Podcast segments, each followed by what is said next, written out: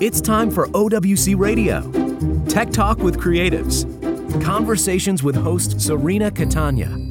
Today we're talking with Steve Douglas, who teaches on the North Shore of Chicago at Lake Forest High School. He teaches media, and at the moment, he's putting an emphasis on mobile filmmaking, which might be surprising to you for a media teacher at a major high school. He has a background in production at ESPN for many years, and he left ESPN and moved to St. Louis, where he began taking a lot of courses and to get qualified to teach at both the high school and the college level. Steve, thank you for being here with us. You were at ESPN for many years. I've heard that many, many times. I'm really curious about what you did there and what your specialty was. Well, thank you so much, first of all, for having me. Uh, we were on a panel together in Final Cut Pro. yeah, that was fun. amazing, uh, the experience, but also like being on that panel with such distinguished folks. And then, like, clearly everyone knew you. And I was like, this is amazing. Like, I can't wait to have this conversation because everyone respected what you do. And, like, yeah, oh it was funny. I looked at the chat. It was all you, and you were, yeah. So you were the, the oh. pro there. And thank you so much for sharing this space uh, because this is exciting times for education. It really is a dynamic uh, time. And I think it's great, honestly. I think there's a lot of wins and a lot of good stuff, which we'll get to. Um, but yeah, it all kind of starts back at ESPN. That was my dream job. I was very fortunate uh, to get there when I was 22, just out of undergrad. Uh, went to Bristol, Connecticut, where everything is still shot to this day, uh, where they cut Sports Center, Baseball Tonight, all the different highlight shows. And I was one of about 150 people they that applied and they said yeah come on in uh, we'll do it. After a two hour interview it was insane. I got nine bucks wow. an hour no benefits and the highest cost of state, cost of living state in the country connecticut at the time and uh, it was sink or swim for six months and so i uh, learned from the best uh, how to be able to cut short quick efficient highlights and storytelling was the most important element and they said hey i don't care about your formal teaching in fact less is more I don't want you to come in with preconceived notions of film and how to do this or that. We want to train you on the most efficient model. And that's what I took from there. And that's what I teach now.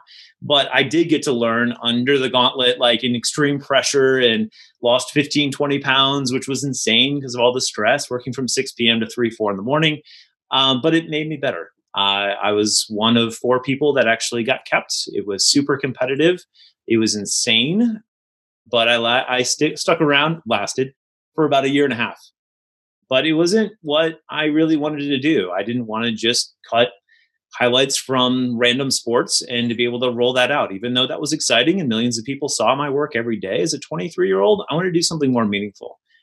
And so I looked around and I saw education as a space to be able to do that. And I never really thought of myself as a teacher, which I think is probably the best teachers.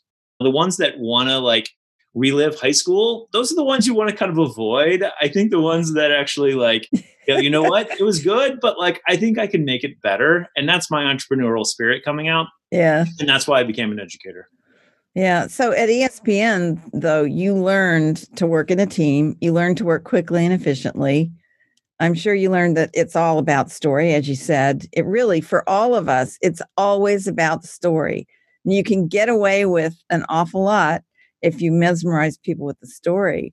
So I've noticed that what you are doing now with the young people that you're involved with, it's all about story. It's about telling a story and changing maybe some of the gear that they're using, but it's pretty awesome. So you went from Connecticut to St. Louis, right? I did. Yeah. So I did research all across the country because you're exactly right. They had it and they love story. That's why I came to ESPN, honestly, is because I love the storytelling. But it would have taken me about six years to get to the level where I could actually go out and create content for E60 or outside the lines or those kind of long form versions. And so that's why I love what you do here and podcasting. It's long form. People can sit listen or watch, engage it, and actually understand the full context of that person's experience and yeah. learn from it.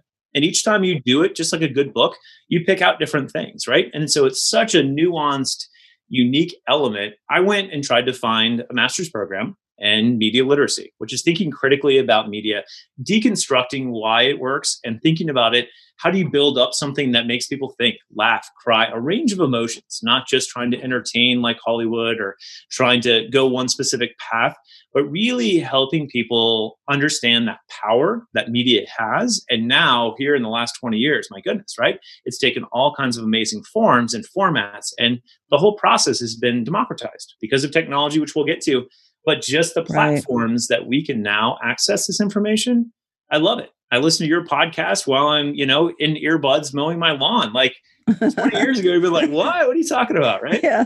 Yeah. I remember when mp3s first came out and i was showing them to my kids. Right?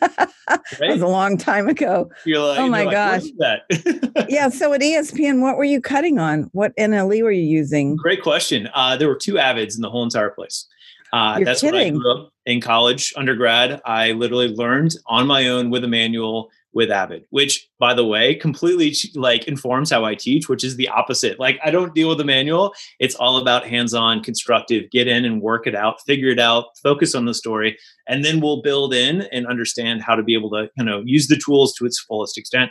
Because that was so frustrating for me, and I was like, oh, but nobody was there to teach me. And so I was like, how do you do this? Then I go to ESPN hands off. Only those elite, you know, folks over there can do that. And so here I am coming up with a whole highlight, discussing it with a, you know, a highlight supervisor, going through all these channels so somebody else could edit it. And I'm like, mm, I'm like holding like I'm like so I'm like just let me do it all, right? Like let me go and just yeah. this, put this together. It'll happen so much quicker.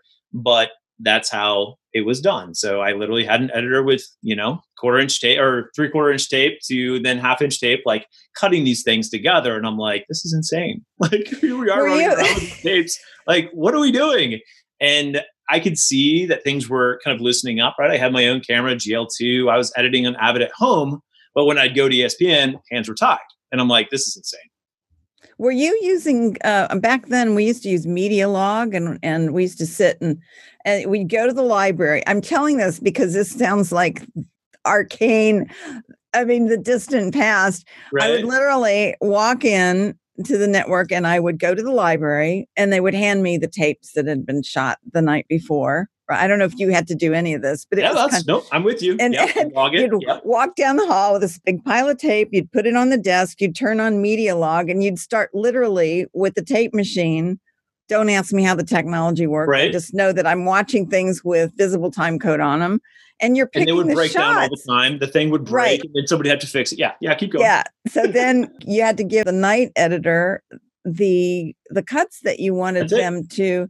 So yeah, the list and of then, edits, and then what I we would do at ESPN because you had to turn around things really quickly. Right. Is then we would have to go in and I would write out every single literally pre like setup, like play, payoff, and I would mm-hmm. write all of that and give that to mm-hmm. Dan Patrick, Stuart Scott, all the folks there. And so my handwriting had to been like really good. But also wow. the editor next to me was under a time crunch. And here right. we are like watching ESPN, like we're in the commercial break and I have to like get this guy to move. So I've got to be super chill, like as a producer, make sure he can actually do it. But I'm writing out every single piece. And if you messed up one single thing, you put two outs instead of one out, one out, they would literally write up an email every single night and they would mark out the things that you messed up. And it was like pure terror as you're under this incredible stress. That's why I lost 15 pounds. I was like a college athlete coming into this, and I was like so spent every single night because of the stress. And it's like, why? Like, why? What? Yeah. You know, it's crazy. Yeah, I think a lot of people who don't even know about how we used to do it back then is uh, they take for granted how easy it is. Right. Now. Which yeah. I've long ago given up on that dream of telling kids how hard it was because they're like, okay, all right, whatever. Uh, you should make a grainy movie, like a Super 8 style right. movie with grain everywhere on how how you digitize. Remember, because you have to digitize it. 100%. and the 15 oh steps. Gosh. Honestly, oh I lost a lot of kids when I started teaching back in even like 05, 04 because of that process. How do you capture, right? Mm-hmm. And I would do it in fi- the old Final Cut. I would do Premiere, and it was mm-hmm. like such a, a, ridiculous process that I would lose creative kids because they were like, "I'm done." Step eight, I keep screwing around. I, I don't even know what I'm doing wrong, right? Like I can't even get to the point of actually editing. Yeah. So I was like, okay, yeah, you're right. Like, soon as Final Cut 10 came out, I'm like, I'm in. because I just want to put all of this onto the side and be able to jump in really quickly and help kids, right. particularly girls, get to that place of storytelling. And then mm-hmm. that's where then everything kind of flowed from there. Then we could like go through the drafting process and really kind of build a story as it happens. You get all of the needless elements of kind of how things used to be done out of the way. And you let kids, particularly, and this is where I saw when Final Cut 10 came out, it was like a complete game changer because it what took students, particularly girls, like a day or two to put something together was within like 10 to 20 minutes. It was like they got it and they did it. Not only girls, but boys as well. Like, and these were kids in high school. And they started then being able to create stories that mattered and that really like meant something. And it wasn't their first, second, fifth, or seventh, but it was like after that, they then they started to get it. And that's the beauty of this. Um, it's become so easy and accessible and as hard as it used to be, like it's a beautiful thing now. It really it's exciting, isn't it? We've, it is. We, you know, we've taken away the all of the barriers. Well, not all of them, but a lot of the barriers. And and the the important thing that you're teaching the kids, and I'm allowed to call them kids because I'm a lot older Please. than they are. I call them kids too. The the the really amazing thing is that you are opening them up to allowing these stories to come to them. And this is just me gleaning from watching the videos. It was so heartwarming to see them telling personal stories. So in but in order to get there, you have to teach. So can you talk about what your curriculum is? What kind of things do you focus on when you're yeah. teaching your classes? You know, even before you teach, you have to trust and you have to build that trust. And I think mm-hmm. every good teacher knows that and every good you know educator but also anybody you're interacting with you need to earn their trust to be able to for them to tell real stories and things that they genuinely care about a you need mm-hmm. to give them mm-hmm. access you need to open that opportunity and so um, the biggest challenge that i typically see with students is that they're afraid to fail and so that's what i attack right away is getting over that fear and that's something that i grew up with in education and that's a big the biggest problem within education as a whole is kind of the the test, the fear mongering, the okay, I, what do I need to do? You tell me what to do, and it's antithetical mm-hmm. to creating really meaningful content. And so you have to kind of go there. You have to kind of like figure that out before I believe you can really teach creative storytelling in real meaning. So there has to be trust, which means, you know what, we're on the same page here. We want to do this. We want to go through this process. We want this to be effective for our audience. And that's a significant difference as well. So there's a difference between me creating for me, and any kid can do that with YouTube. Any kid can do that on their phone, and they do every single day with TikTok, with Snap, with all of these apps they've been creating for a while, but they're not telling meaningful stories. Even though Snap very smartly called it stories, right? And then Instagram stole that and Facebook as well. That's not real great storytelling. It's just kind of replicating or just seeing somebody else and just copying them, right? So, how I see it, it's very constructive. You have to build that trust, build that confidence through repetition where they can't worry about failing. And if they do, if and when they do, they do it quickly. And then you come alongside them and go, hey, we're all trying to figure this out. And I tell them all the time I've produced over 15,000 projects and I've never made a perfect one. And I never will. But you have to have a growth mindset to go, this is what I learned from the last one, and I'm going to make it better. Because I love that true. you said that. I love that you said that because I have never met a creative person that has told me they were finished with something. Right? There's always, no matter who you are, no matter high up on the ladder you are, there's always something else. Oh, I wish I had done this, or I could have done that, or that's just part of the process. I think we need another word for fail. I think fail is an awful word. I don't know what the replacement is but it's it's like yeah it's experimentation you know maybe it's that one didn't go right. Let's find something else. And and remove that. Don't try to make it perfect. I love that you're teaching them that. I yeah really we call do. it iteration because mm-hmm. you're right failure is inevitable but then you even say those things. Anything you you know you go with the f word you know fail or fear then people just immediately tense up. You know it's like a human reaction because we've been normed right But if you think about it as iteration, we're always kind of continuing to go through and design thinking obviously has embraced this over the last 10 years. So it's become much more comfortable in the way that people think about it. And we all as creators in there, wow, yeah, absolutely. It's iteration. There's iterative elements to it. We're always trying to make this better. Sometimes we don't, and that's okay. Uh, and so that is such, as you can imagine, for an adolescent who already is trying to question kind of everything, it actually like works really well because they're taking that that internal like challenge and it's channeling into something positive. And so, yes, trust is the first part, but then it's constructive. We get the camera, the iPhone in their hands right away. And I do this with my curriculum as well. We start building and creating like the first week or two just to make sure that they get out there and they understand the process because the process is so incredibly important. And then not to worry about the product, but just getting out there and iterating and creating. And we do it in community as well. So it's so important to be able to center them around other like minded folks that understand kind of the culture in my classroom, which is totally different than a lot of other cultures. Certainly, in other subject areas but within that creative field you have to build in a a feeling like you can, you know, your voice is important, it's validated. And so doing this, having conversations, asking good questions, and giving them a chance to share their story early, just verbally. That's mm-hmm. what we mm-hmm. do in Chicago Summer Stories. What we mm-hmm. do in my class. I don't start with a syllabus. I start with asking them questions and then they break up, they interview each other, and then you have to spend a minute to be able to introduce the other person. Just getting them outside of their comfort zone so that they can feel validated and they can have somebody who takes interest in them. We as humans, we desire that. We want that. We need that. Absolutely. And to be able to do that verbally, and then it builds your confidence to scaffold that into actually doing that on camera and then building full stories. That's awesome.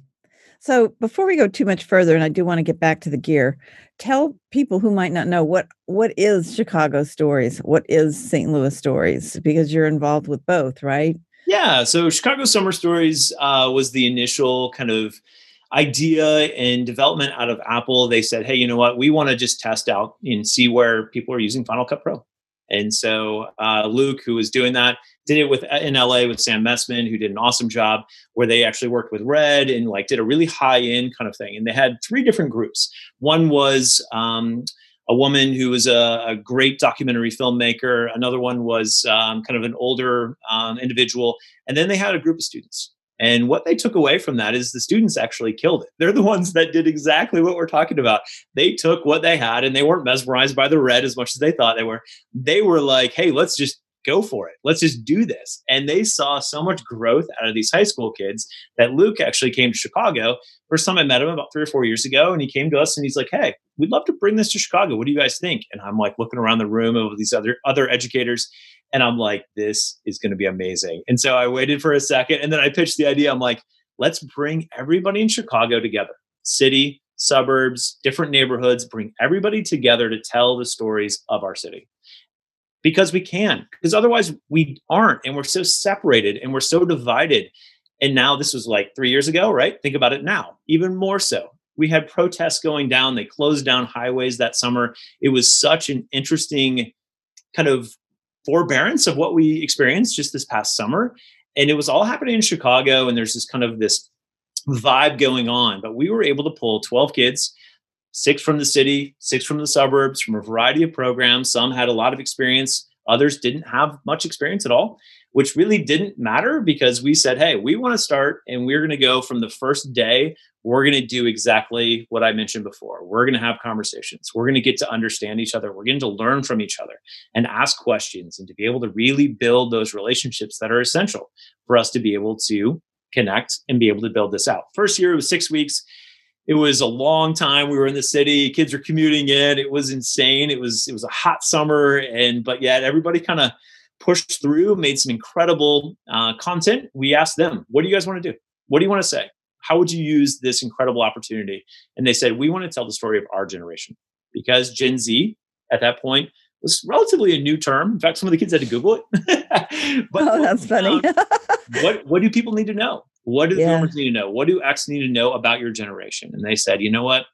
Really, we're all about entrepreneurship. We're all about activism, and we're also about social media. So we're like, great, let's do it. And so we took their lead. We facilitated it. We brought an amazing team around them to kind of cultivate these stories. They went out and they interviewed everybody, shot it on iPhone, used uh, Filmic Pro, which was absolutely amazing. Brought in Audigy, all these different incredible like audio pieces. Here we were, like boom mics, and like it was amazing to see the way that the kids didn't bat an eye. They took it and they're like, yeah, great. Some of these kids had experience with some of the other cameras, but like they totally changed their whole mindset around mobile filmmaking as well as accessibility. And the coolest part was when you walk in with an iPhone and you're shooting, nobody thinks twice. When you go in with a big camera, that's a totally different story. Exactly. So exactly. access and do things that otherwise they never would. Apple just made things happen. They opened up opportunities. Apple Music was actually in town, so they got to go to a concert, which was absolutely incredible. They were there in the pit shooting. It was it was amazing. There were so many incredible experiences that changed their life, but really it was the process of them collaborating with kids that they never ever would have met otherwise.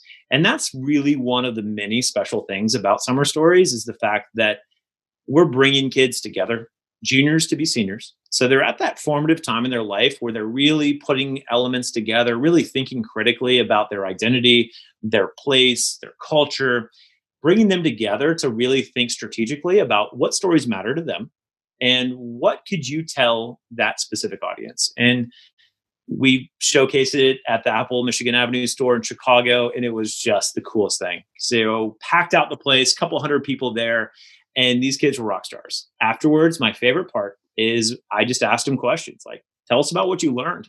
And i looked at the crowd and they were all really impressed by the work and you should check it out because it's really impressive stuff but for them to actually stand and talk about what they did and what they learned, amazing. In their own voice, talking about how they work through different conflicts and collaborative roadblocks and problem solving of this, that, and the other. It was the coolest thing in the world. And now, like, they're working together. So, literally, three kids didn't know each other at all before, have their own production company. Oh, that's like, awesome. Doing this at 21, going around the country, doing what they were hoping to do and they're passionate about and they're not waiting. Yes, a couple of them are in school. One of them's not in filmmaking at all, but like they have their own production company, and it's like, why not? Well, you know, video is becoming more and more important anyway. Every you don't have to do video to to put stuff up on film, television, or Netflix. You can do video and do corporate videos. A lot of corporations are hiring people to do videos, and I think uh, the recent statistic that I saw about a year ago was that 75% of the American corporations are budgeting for video now in their marketing budget because that's the best thing to do. So you're giving these kids a voice, you're giving them confidence.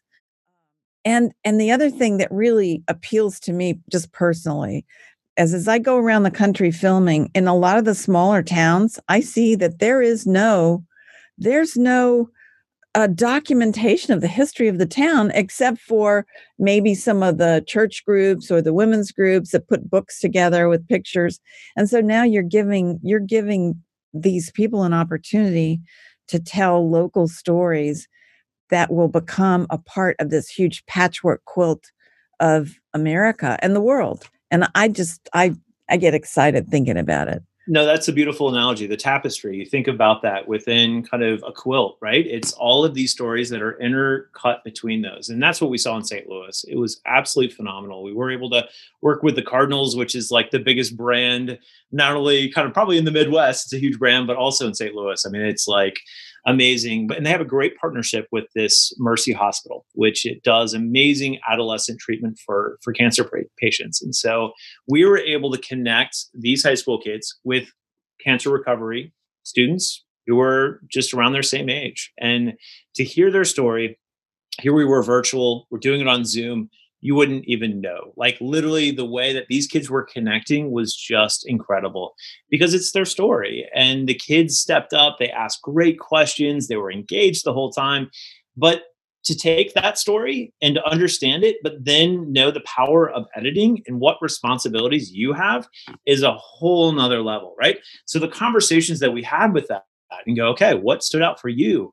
Totally different from one kid to the next to the next. So documenting these are really important, but going through that process and really coaching and leading students to do that, that's transformational because it changes the way they think.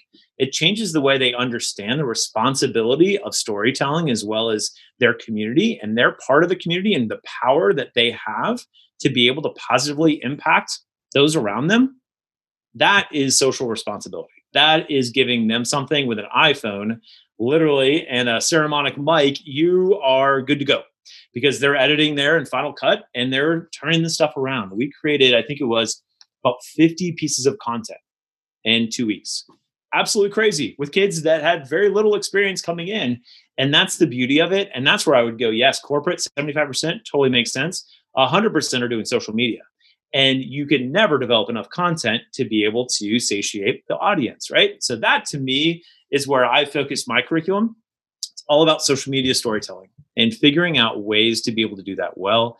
It's impacted our community here in Lake Forest, Lake Bluff, which is in the northern part of Chicago.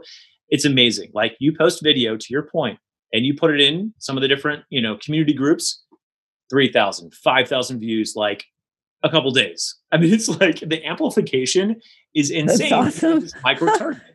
so you you prep with them you teach them how to shoot if they don't know and how to use the equipment so i'm assuming you have you have the iphones and you have iOgraphers and you have tripods and you yep. have uh, microphones whichever company you're using for for mics yep so you're teaching them to work in teams and share responsibilities which is wonderful so they're learning all of that and then in the post production you're on final cut the school i guess buys the laptops right yeah, so we do. In fact, we're incredibly blessed. Um, in the classroom itself, uh, we have iMac Pros, which are just amazing. Like I never ever thought I, we'd actually be able to get that, to be honest.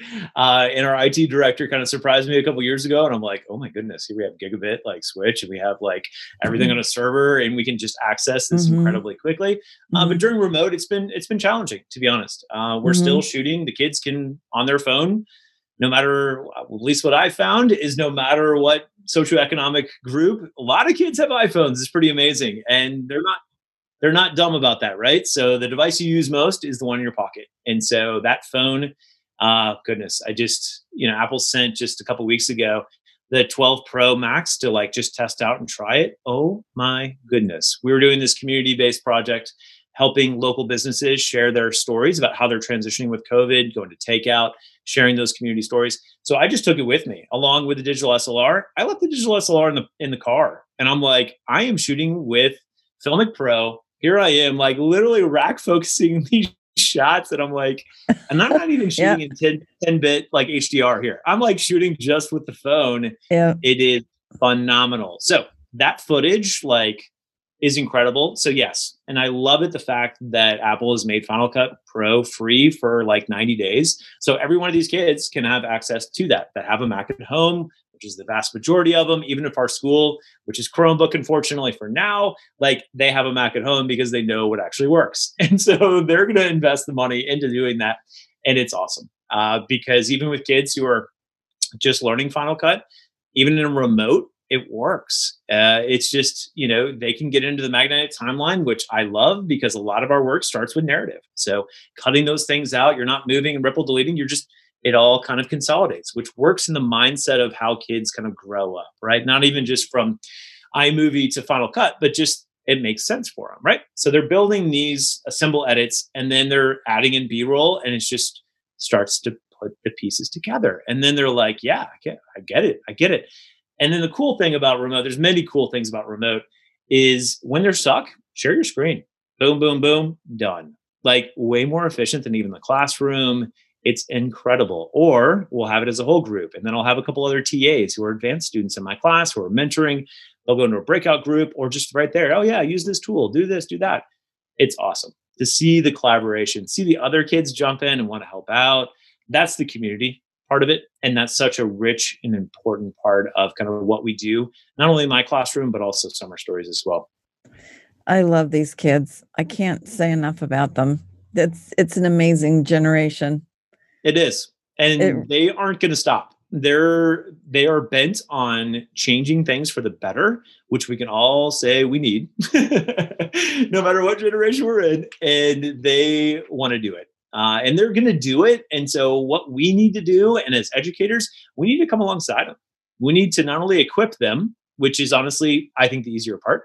But we need to just walk them through that process as many times as possible, as quickly as possible, so that they get that confidence that they need. Because they're doing it. They're doing it on TikTok poorly. They're doing it on Snapchat even worse. So let's let's give them guided instruction here. Can we do that? Mm-hmm. Yes, we can. And you don't have to be a teacher in a classroom. That's the cool part.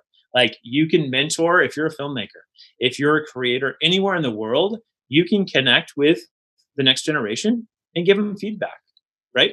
They're used to putting stuff up on YouTube and trolls jumping on there. There's opportunity, right? You can go in and give them a really thoughtful, encouraging, constructive critique just today, literally. And that would make that kid, that person, that girl in Germany, who knows what, right? Like that would make their day and you would make a lasting impact. So I feel like we, as in like the older generation, have such opportunity and we really have no excuse not to. No, I I I love it when a student says that they've their life has changed because of something that they've learned and their family's life has changed or they're excited about it where they weren't before. I I can't imagine you you look so excited about what you do. I'm sure that all these kids you're probably like the Pied Piper. I want to be a fly on the wall at one of your classes do you go over things like shot lists and prep and and uh, is anything that you shoot Absolutely. scripted with them or is it all unscripted is it oh no no no well? no we are we're highly organized um, mm-hmm. but once they get into it uh, they start to see the real reason why you do it and that's why i say you start off constructively like right. they need to learn to understand the value and the usefulness of what they do you know, we were just incredibly fortunate. We just won the All American High School Film Festival, which is literally the top student film festival in the world. I've and, been there. It's amazing. Right? It's amazing. I gave a presentation there a couple years ago. Unbelievable. Were they in that old theater? And where is it? In was it in Brooklyn? The old it's in New York. Yep. Is it exactly. in that so, beautiful theater? Because of COVID, we couldn't go to New York, so they opened it up, and there were 115 schools across the world, literally, like Chinese Taipei American School and like Germany, Australia, all over the US. And everyone had the same prompts, four weeks. So we went through pre production steps, production, and post. And we did nine drafts on the post, and it was all in Final Cut.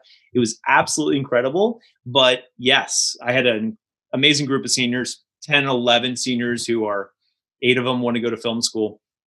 Six or eight to 10 of these, to maybe all of them will do this the rest of their lives and they i didn't even have to push them on the pre-production because they understood the value and they were determined because they wanted to be organized. We had literally like film heads like different you know department heads and they had a whole mentoring structure. It was amazing. I show up to the shoot during covid like making sure everything's cool. Everyone's masked up. Everyone's engaged. Everyone knows exactly what's going on. It was phenomenal. It was so cool to be able to see that but it was all because of their organization, because of their pre-production, the writing drafts. I think they went through 13, 15 drafts of their scripts, which ended up being about six or seven pages.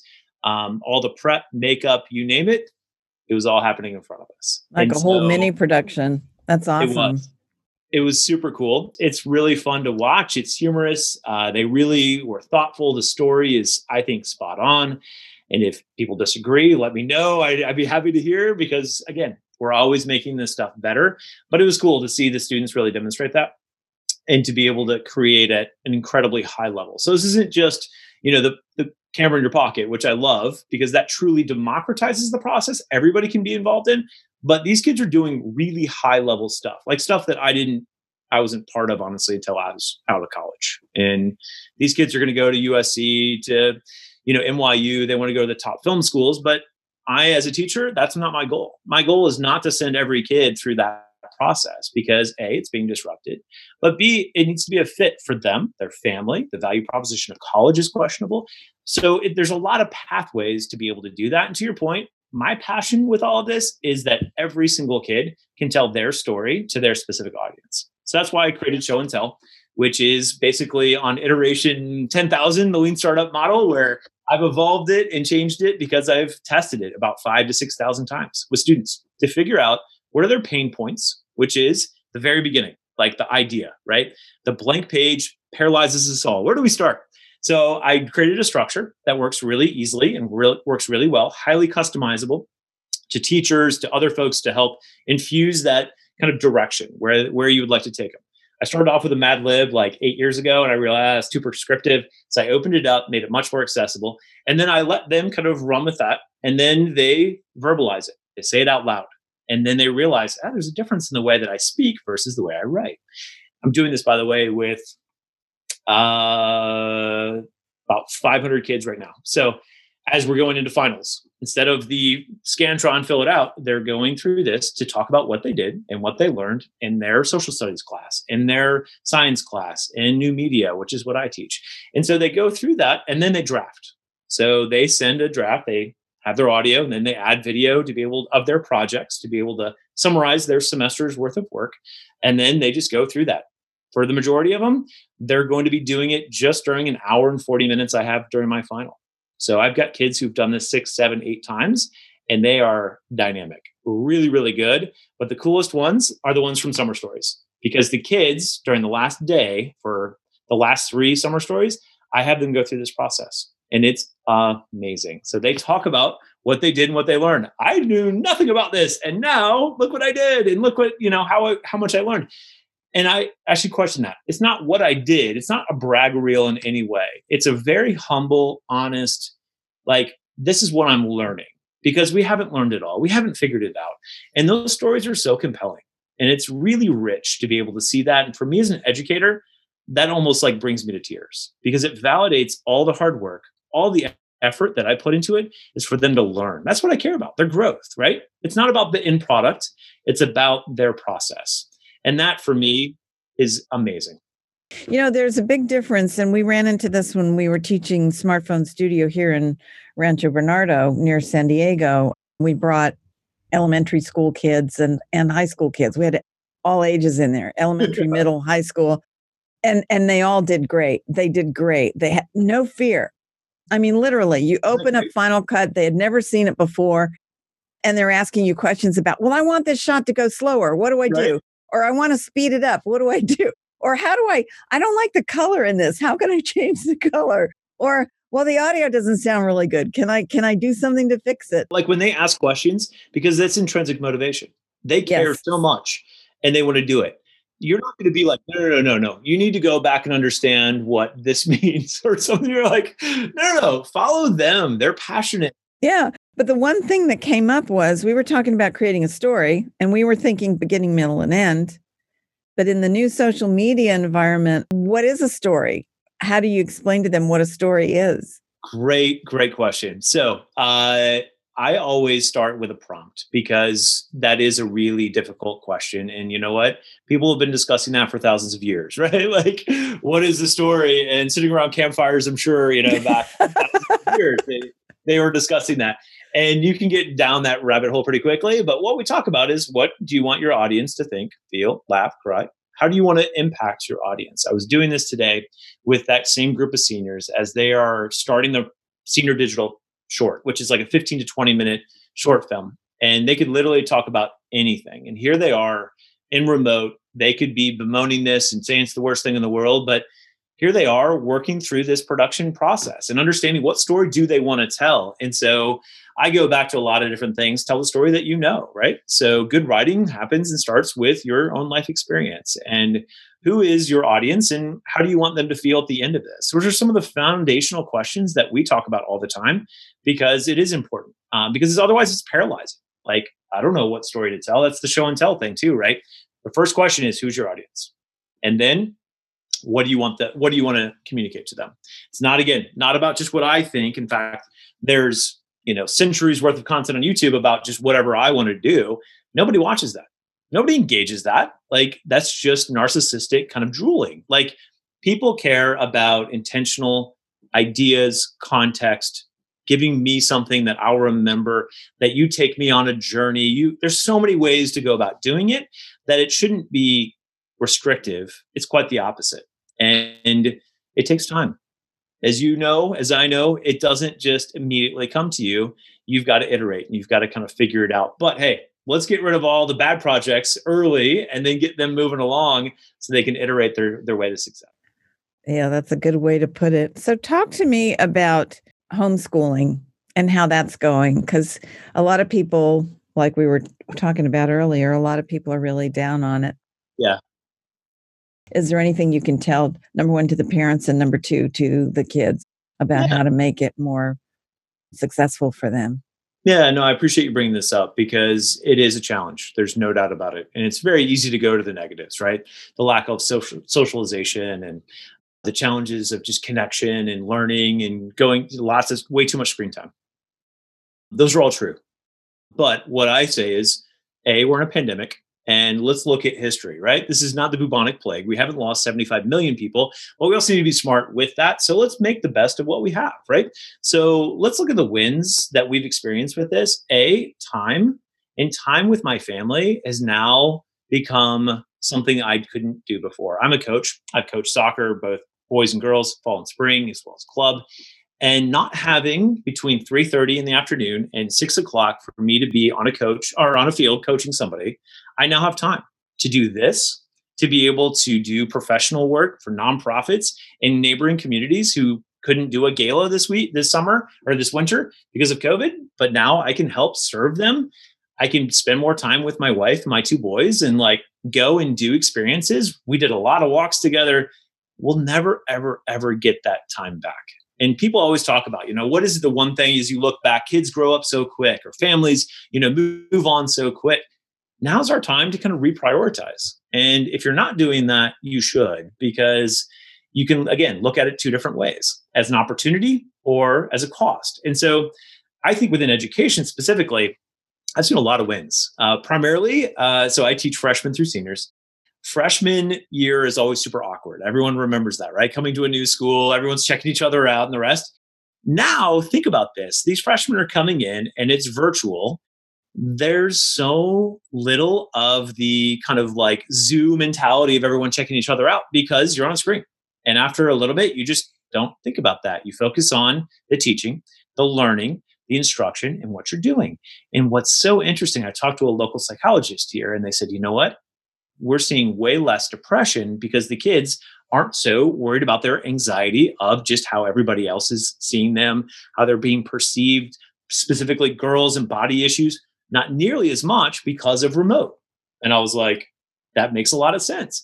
I feel like I am teaching like an all boys or an all girls school because there's none of that, honestly, BS of like everyone trying to figure that out. Right. The kids themselves are super resilient they're figuring this stuff out. They're making it happen. They can, between classes, run outside like my boys do, go on a trampoline and expend all that energy during middle school. They're not having to deal with all the drama of middle school. They can just go and get their work done and then go. My boys have gone literally to the golf course the last three or four days, 33 degrees in Chicago. They're at the golf course because they want to get outside, enjoy that for like literally play two or three holes. Then they come back here and then they're ready to go. They're rocking it. And then after school, they're gone. They're out doing other things. And they're the ones making those calls. They're the ones asking that. We aren't the ones carting them from one place to the next and being on this crazy schedule. And it's really a quite an interesting thing, I think, once we step back and look at this going forward of how transformational this time is going to be. Either if you're intentional or if you're reactive, we're all going to change and so it's a matter of what are you going to do with that opportunity? I think parents that are homeschooling are getting to know their children in a much more intimate way than they ever have before. I know I've had conversations with parents that are homeschooling who are telling me things like, well, I never knew my son loved science so much. Right. You know, and so yeah, it's amazing. It's just amazing. And the other thing is the siblings, because they're spending more time together, they're learning how to uh, interact and yes. play. They play together more.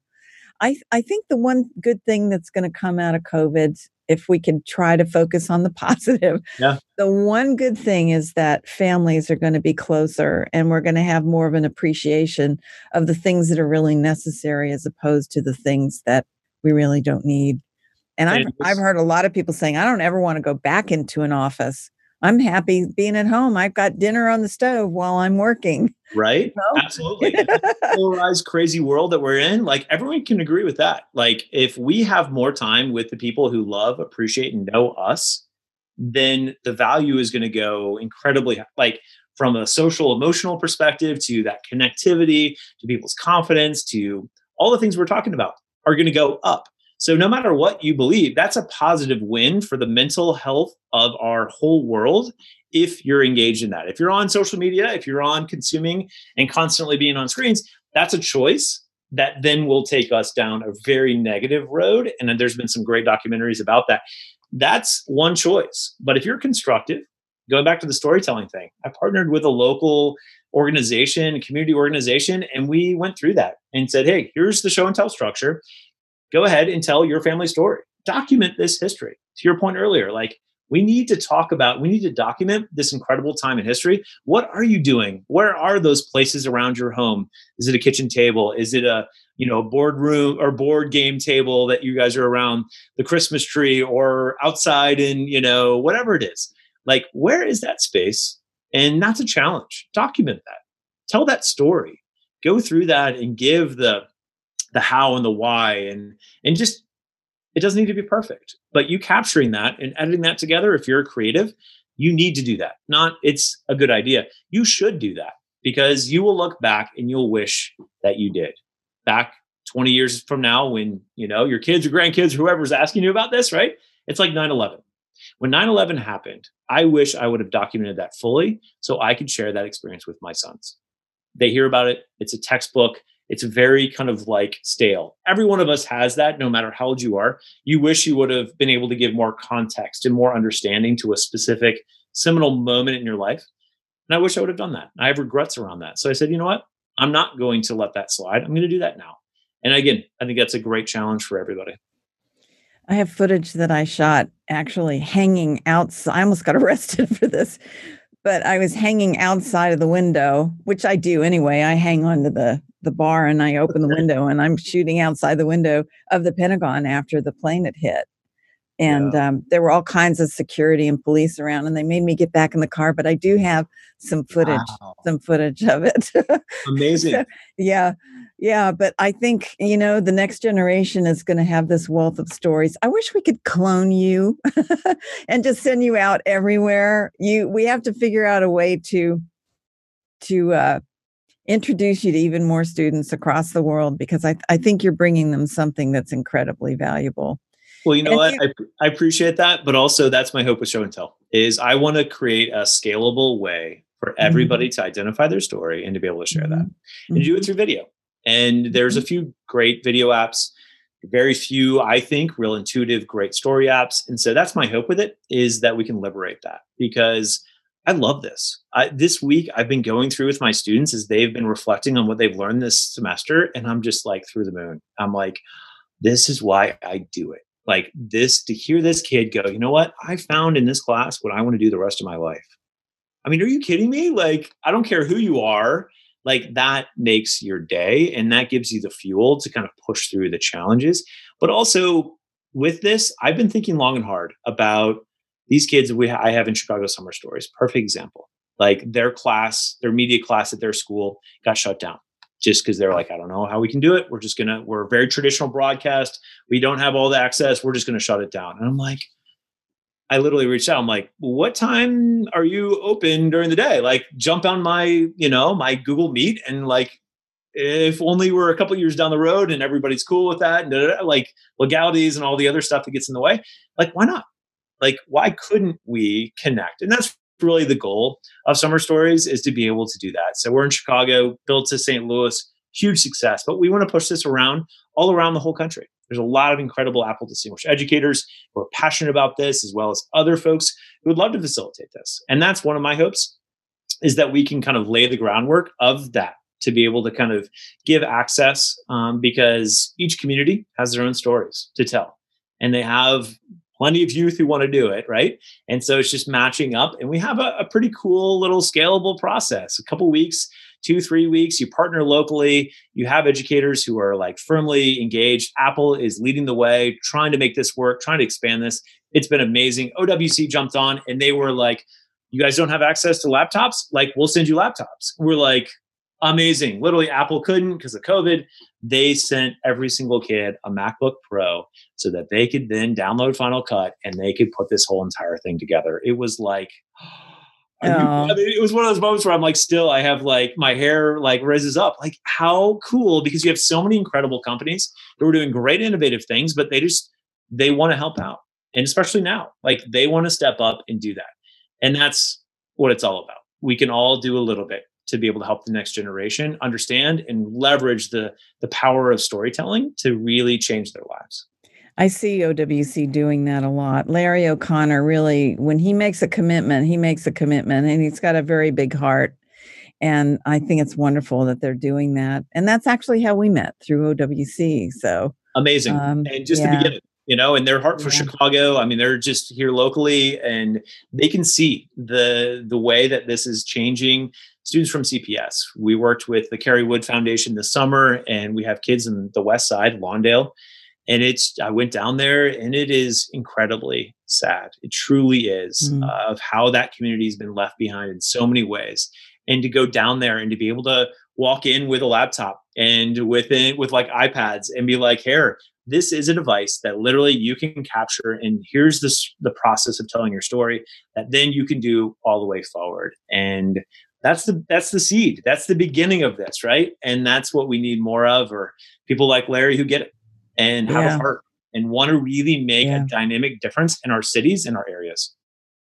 We have replaced painting on cave walls and we have these tiny little things that we can carry all over the world and we can tell our stories and uh, in the process let people know how precious they are and how precious their stories are and get rid of the fear of gear and get rid of the fear of telling your story and be inspired by people like you that spend their whole lives doing this I think it's wonderful. I do hope show and tell goes just viral worldwide.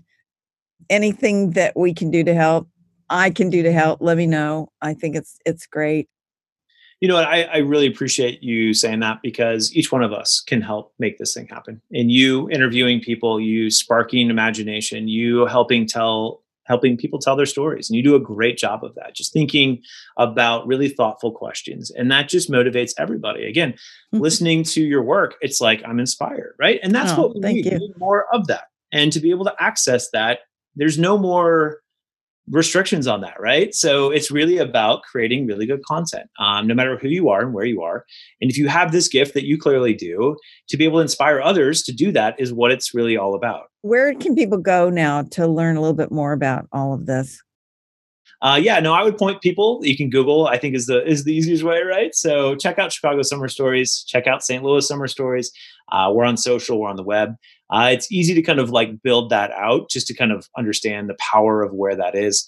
Uh, LFHS New Media is where my program is. You can kind of see if you're an educator to kind of see a little bit more about what direction that's going. Um, Repeat that name again. LFHS, which is Lake Forest High School, and then New Media, uh, which is funny because it used to be called telecom, which I think you'll appreciate. And everyone's like, what's telecom? And they're like, like it's not voice and data transfer, don't worry. And then show and tell, it's show with the letter N tell. So if you are interested, uh, reach out. Um, my email, Steve Douglas at Gmail. I'm sure it'll be in the show notes as well. Just to, you know, reach out because I love working collectively with educators uh, and getting that word out and customizing this experience for them. I'm in schools all over Chicago, all over the country. There are folks in all around the world using this to be able to help students tell their story. And that's Steve Douglas with two S's on the end yes. at Gmail. My mom would be very upset. My dad would be very upset. We only have one S. Yep. well, Steve, I know it's dinner time there. I know you've taken some time out of your day to to be with us. Keep on doing what you're doing and bring us more stories of the wins and the kids that you're inspiring. Always love to hear that. And the other thing I love about it is I know I get asked all the time when I travel, do I have to move to LA or New York in order to be successful? And I always tell people, no, you don't. And now there's no choice, but maybe it will prove that there are viable stories and interesting stories and inspiring stories everywhere. And people like you are making it happen. Well, thank you. And I really appreciate that. You know, you mentioned success, and I think it's such an important thing because here I am in Lake Forest, which is a very hard charging, very affluent culture that is very driven. And so that comes up all the time. What is success? And I've asked my students that, right? Because their definition is very different oftentimes than their parents and from one generation to the next. And so I actually have my students ask that whenever we have a guest speaker, whenever it is, because everybody has a different definition of what that success really means, right? But the beauty of this is there's more opportunity now than ever to explore that. And so, what I encourage kids to do is find success in that process, like iterate, figure it out, and just get as much done as you can. And again, they I don't have to tell them that they're already doing it, right? They're already creating their YouTube channel when they're four, six, eight, whatever it is, right? And they're pushing everything out. And so more so, it's just kind of harnessing all of that creative energy into going to where they're truly uniquely made, right? And that's the story process. And I'm so glad you you made a mention of that. Is just truly the heart level, the identity level. Like, how are you uniquely made? How are you uniquely wired? How do you think? How are your different experiences that you've had in your life come together to be able to give you a sense of understanding of who you are and empathy a love for others and around you and whatever that might be and use that to be able to make the world better like that's what we need more of especially again in this divisive very divided world we need humans who are looking beyond that and thinking selflessly and serving other people and to use that and use your gifts to that goal and that end is really what success is all about no matter how much money you make, no matter what all of that looks like. And by the way, that's all being disrupted right now and will be in the next five, ten years. And so that success can't be a bumper sticker from a college that you've looked at and wanted to say, oh, if that's it, then I'm successful. There's so many people who are billionaires who feel like they're empty and aren't successful. Those measures don't work. It comes down to your heart, your mind, your understanding of using your gifts that you uniquely have. And that's why I'm a teacher. I never wanted to be a teacher, but it's one of those things I identified and go, you know what? This comes naturally to me. And is something that I kind of enjoy. At the end of the day, I, I really enjoy giving back by connecting the dots for kids. I'm not the one sage on the stage telling them all to do this, that, and the other thing. And I'm not that traditional teacher. And I think there's a lot of room for more people like that in education and that's one of my goals is to inspire other people to get into education who wouldn't otherwise see that but if you're willing to help and serve other people well we just need a lot more people to be successful in that way too a joyous life well lived that's our legacy that's what you're doing and i also want everybody watching or listening remember what i always say get up off your chair and go do something wonderful today even if it's in your own home Love so it. that's that's your assignment. Steve, thank you. Have a really nice evening. And thanks to OWC for sponsoring this show so that I can talk to amazing people doing amazing things. Take care. All right. Take care. Bye.